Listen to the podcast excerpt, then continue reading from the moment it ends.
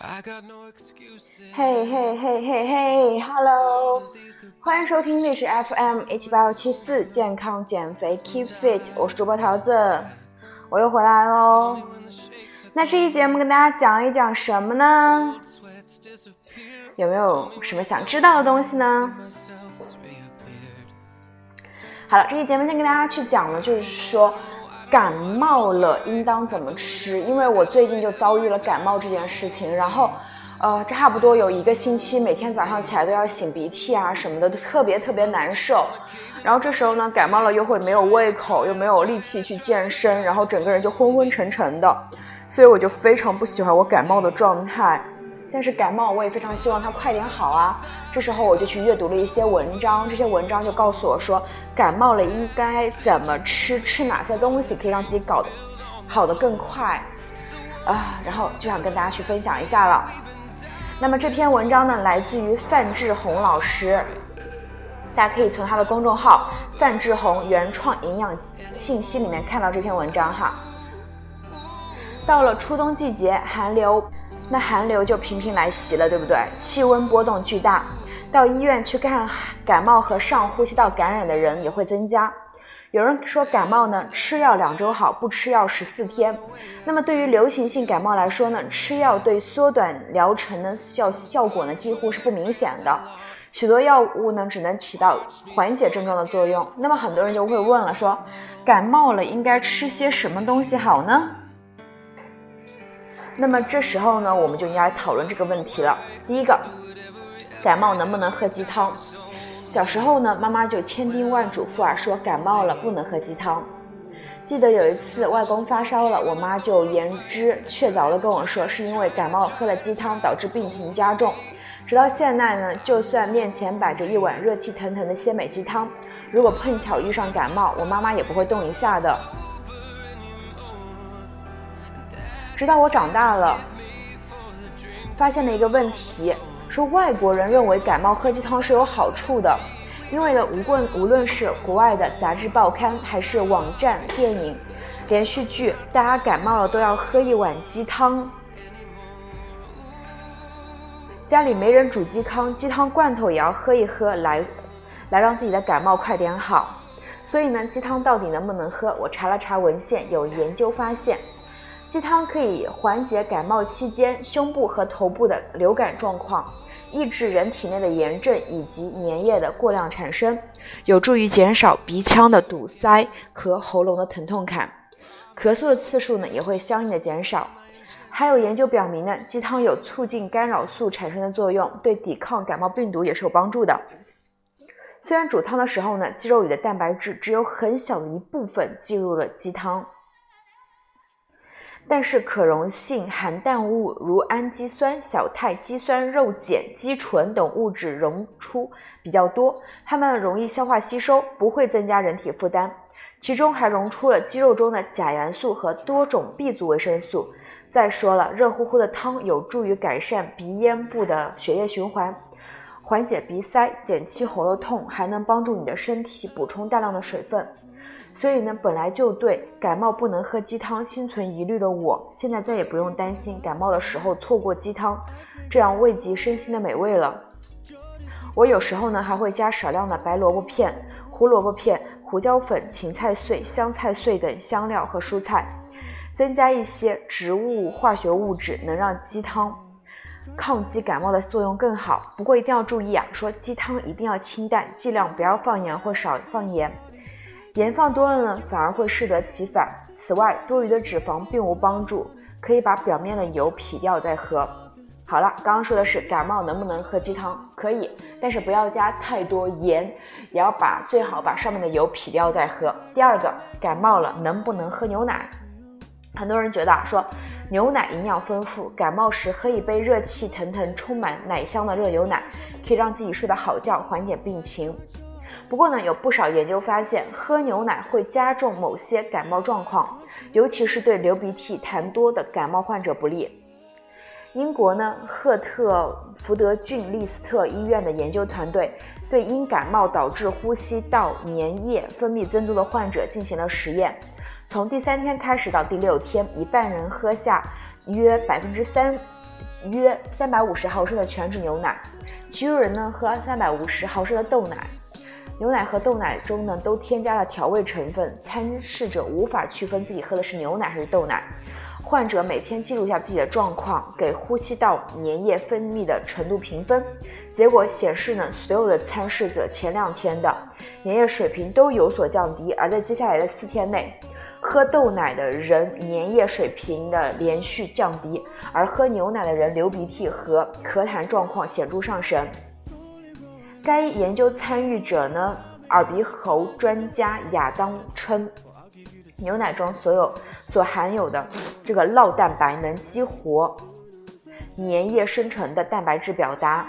使鼻腔和喉咙中的粘液增多，反而加重了感冒状况。不过呢，感冒期间却是可以喝酸奶的，前提是得喝含有活菌的酸奶。在《国际免疫药理学》这一杂志上呢，有一项研究，他说呢，含有活菌的酸奶不仅能够帮助缓解喉咙痛，还能增强你的免疫系统。所以呢，如果你的感冒状况比较重的话，可以考虑。嗯，少喝牛奶，适当喝一些酸奶，还可以考虑用喝豆奶和喝豆浆来够去替代牛奶的健康。不过要注意的是，那些能够在室温下保存六个月的杀菌酸奶是不含有活菌的，不能指望它们。要优先指，要优先选择冷藏货架上含糖量较低的活菌酸奶，或者含糖量较低的牛奶，呃，豆奶或者豆浆。看一下食品标签上的营养成分表，碳水化合物的含量，一百克酸奶中低于十二克，一百克豆奶中低于九克是比较好的选择。好的，那刚刚说的是感冒能不能喝牛奶，我们的结论是最好不要喝，它会增加你的一个粘液分泌水平。那么我们可以用活菌酸奶或者豆奶和豆浆来代替。到第三个，感冒了多喝热水有没有用？多喝水呢，也是从小到大听到的感冒小锦囊之一。很多人都听烦了，说喝杯热水吧，这个陈词滥调的说辞。但是呢，多喝水还是有道理的。为什么？因为多喝水能够加速新陈代谢，使排尿量增加，加速这个代谢废物的排出。同时呢，多喝水能够增加汗液的蒸发，增加。小嗯，增加尿液的排泄散热，使体温降低，有利于缓解的一个发热状况。第三，多喝水能够补充因呕吐、腹泻、发热而造成的水分消耗，或者因为进食较少所造成的液体不足，从而有利于身体恢复。第四，多喝水能够保持口腔、胃黏、鼻黏膜的湿润，缓解感冒带来的不适症状。所以呢，感冒时一定要保持身体一直处于。水分合适的状态，要多次少量喝水，既能保持身体电解质平衡，也不会对肾脏造成负担。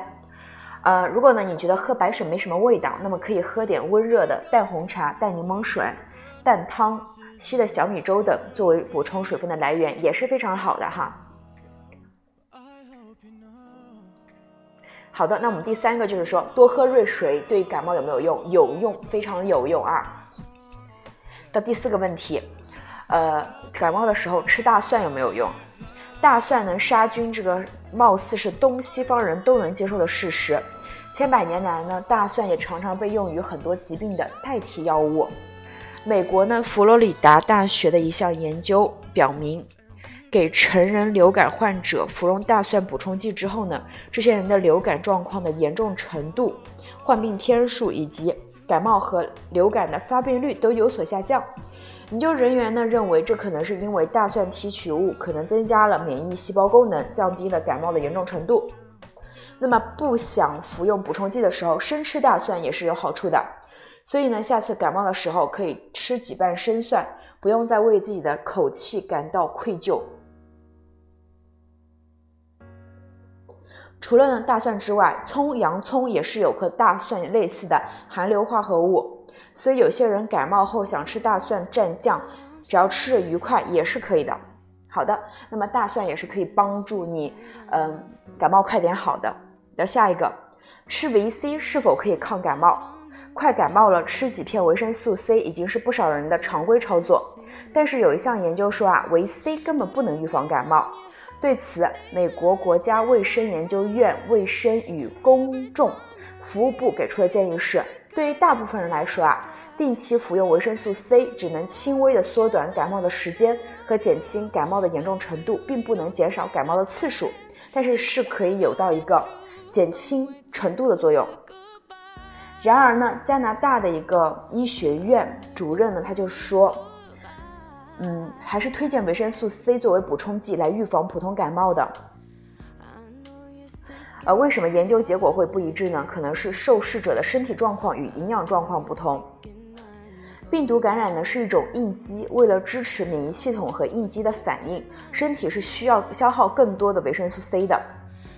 那么有些人身体内有维有足够的维 C，他这时候就不需要额外的大量补充。但是有些人本身就是储能不足的，或者是日常摄入不够，这时候呢就需要补充一些维 C 了。所以补充一些没有坏处。所以呢，如果感冒的时候，如果你能吃下东西，可以优先吃一些新鲜蔬果；如果吃不下蔬菜，就可以喝点自制的新香蔬果浆。这时候呢，吃些新鲜柠檬片泡的水，挖些猕毛呃猕猴桃的果肉，至少也是有所帮助的。好的，那么就是刚才那个问题，在你感冒的时候，你去补充一些维 C 是没有坏处的，也许是可以降低你这个感冒的一个程度。好，那，下一个益生菌有没有帮助啊？四川大学呢，华西学院一些人呢，他们进行了一个研究啊，他们的结果表明呢，益生菌能增强人体对流感病毒的抵抗力，在减少急性上呼吸道感染发作次数、急性上呼吸道感染发作率和减少抗生素使用方面，益生菌产品的效果是优于安慰剂的。学者们认为呢，双肠双歧杆菌有潜力成为一种预防流行性感冒的益生菌。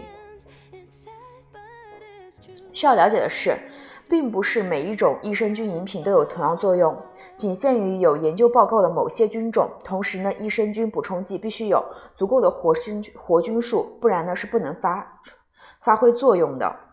也就是说，呃，单谈物质不谈剂量都是耍流氓。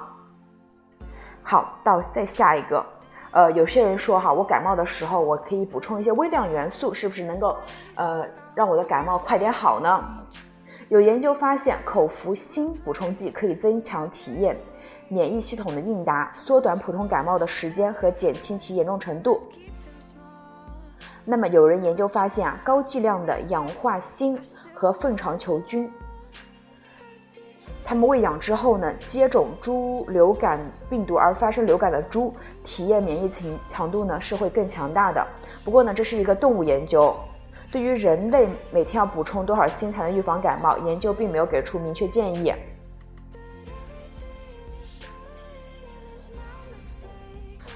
需要提示的是，除了锌和硒之外，蛋白质缺乏、缺铁性贫血、维生素缺乏、维 A 缺乏等情况，也会对人体对感染疾病的抵抗力下降的。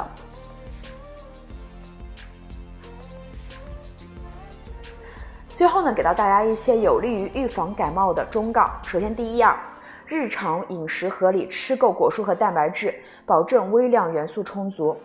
同时呢，可以是适度锻炼，最好在阳光下活动，睡足觉，避免过度疲劳和压力。这些做法呢，都可以让我们的免疫系统更强大，比别人不容易患上感冒。然后呢，如果你不小心感冒了的话，那你为了快点好，你可以去做不吃油腻食物，不吃甜食、甜饮料，它们对免疫系统会有害无益。多喝热水，以及少盐、少油、少糖的其他汤水。暂时不喝牛奶，可以换成豆奶和酸奶。吃果蔬食物呢，要补充维生素 C 和抗氧化物质。如果喜欢生葱生蒜的话，可以正常吃。还有呢，需要知道的是，虽然维 C 未必能预防感冒，但是呢，如果是日常果蔬食物过少的话，可以去补充一些。同时呢，一旦发生感冒，不能因为懒得做饭而仅仅吃面包、饼干、方便面，也不能只依赖外卖，要更好的去对待自己，吃更多有营养的食物，好吧？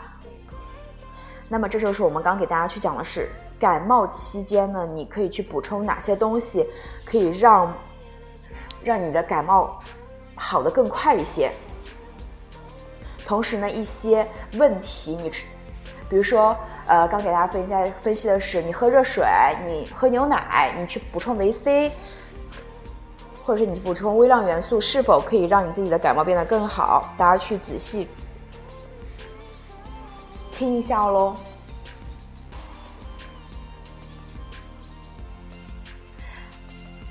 并且呢，大家去需要重要的是注意的是，我们秋冬季节就是本身这个温差就很大，所以你这个衣服要多穿。像我自己感冒的话，也是因为我那一天我穿的太少了，大家衣服要去穿足了哈。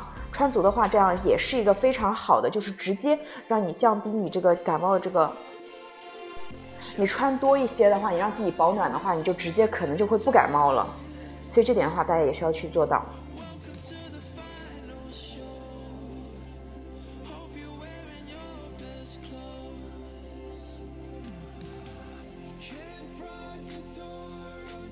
好的，那这期节目的下半部分呢，跟大家去分享一下，就是说哪些食物你放在冰箱里之后，你就不要再去吃了，因为其实呃很多小伙伴哈，或者很多阿姨妈妈辈的人呢，都都还挺节省的，就比如说呃一个菜切好之后放冰箱，然后再过段时间拿出来用，但是这时候它无论变没变色、变没变质。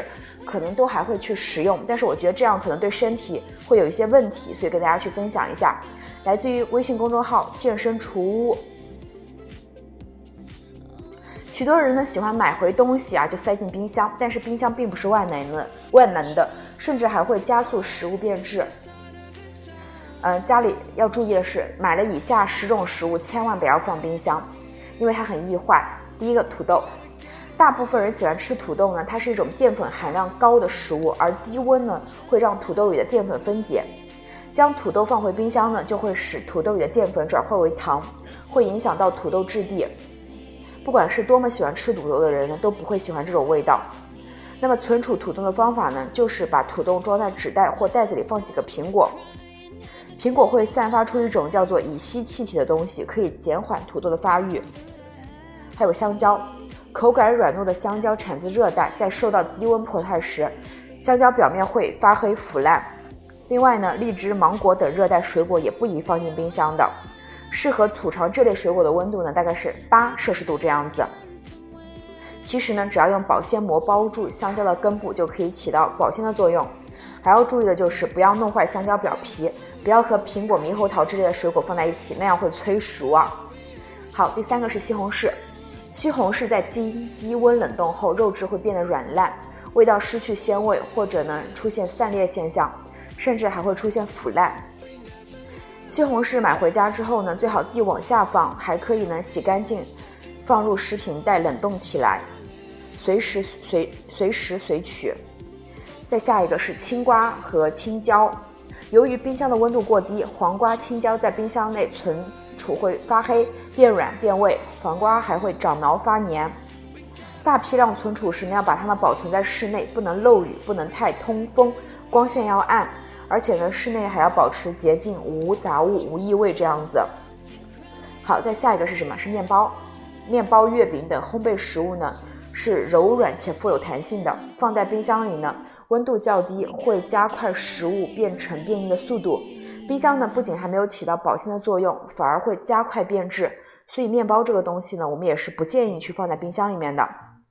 再下一个，蜂蜜，蜂蜜天生具有保鲜功能，但低温会加速糖精、糖分结晶的速度，从而呢会变得几乎跟生面团一样，很难咬出来。所以常温保存就可以了。购买蜂蜜之后呢，只要密封严，放在阴凉、干燥和通风的地方就好了。下一个是鱼类。冰箱里的鱼呢，不宜放太久。家用电冰箱的冷藏温度相对于鱼类保鲜来说仍然过高，因此呢，鱼肉组织就会发生脱水或其他变化。如鲫鱼长时间冷藏，就容易容易出现鱼体酸败、肉质发生变化，就不可以再食用。所以呢，对于鱼类来说呢，我们建议的是现买现食。再下一个，洋葱。洋葱在冰箱里放太久会变软，甚至会发霉，而且切开的洋葱呢，水分流失会较快。但是呢，只需把洋葱放在较为阴凉、干燥、避风、通风的地方，就可以保存长达三十天了。再下一个大蒜，大蒜一旦放进冰箱呢，就会发生霉变。平时呢，把它保存在空气干燥、室温环境下就可以了。对于刚挖出没多久的蒜，通常是可以把蒜瓣呈辫子状悬挂在通风或窗口处。再下一个，草莓。新鲜的草莓如果储存在冰箱呢，不仅果肉会发泡，口感会大改成口，还会容易发生霉变。因此呢，草莓的保存最好不要沾水，尽量放在室内阴凉通风的地方。如果购买量较大，可以制造成少草莓酱，长期存放哈。好，最后给大家总结一下，哪十类食物最好不要储存在冰箱？土豆、香蕉、西红柿、黄瓜、青椒、面包、蜂蜜、鱼类。洋葱、大蒜和草莓这些食物呢，我们都会建议它常温储藏，就不用给它放冰箱。放冰箱可能更容易变坏。好的，那这期节目呢，主要跟大家去首先讲了讲说感冒吃什么会好的更快，再来就是冰箱里不宜不适宜存放的十类食物。那么，如果这期节目你很喜欢或者对你有帮助的话，你可以点给我点赞、评论或者转发给你的朋友去听，谢谢你们，我们下期节目再见，拜拜。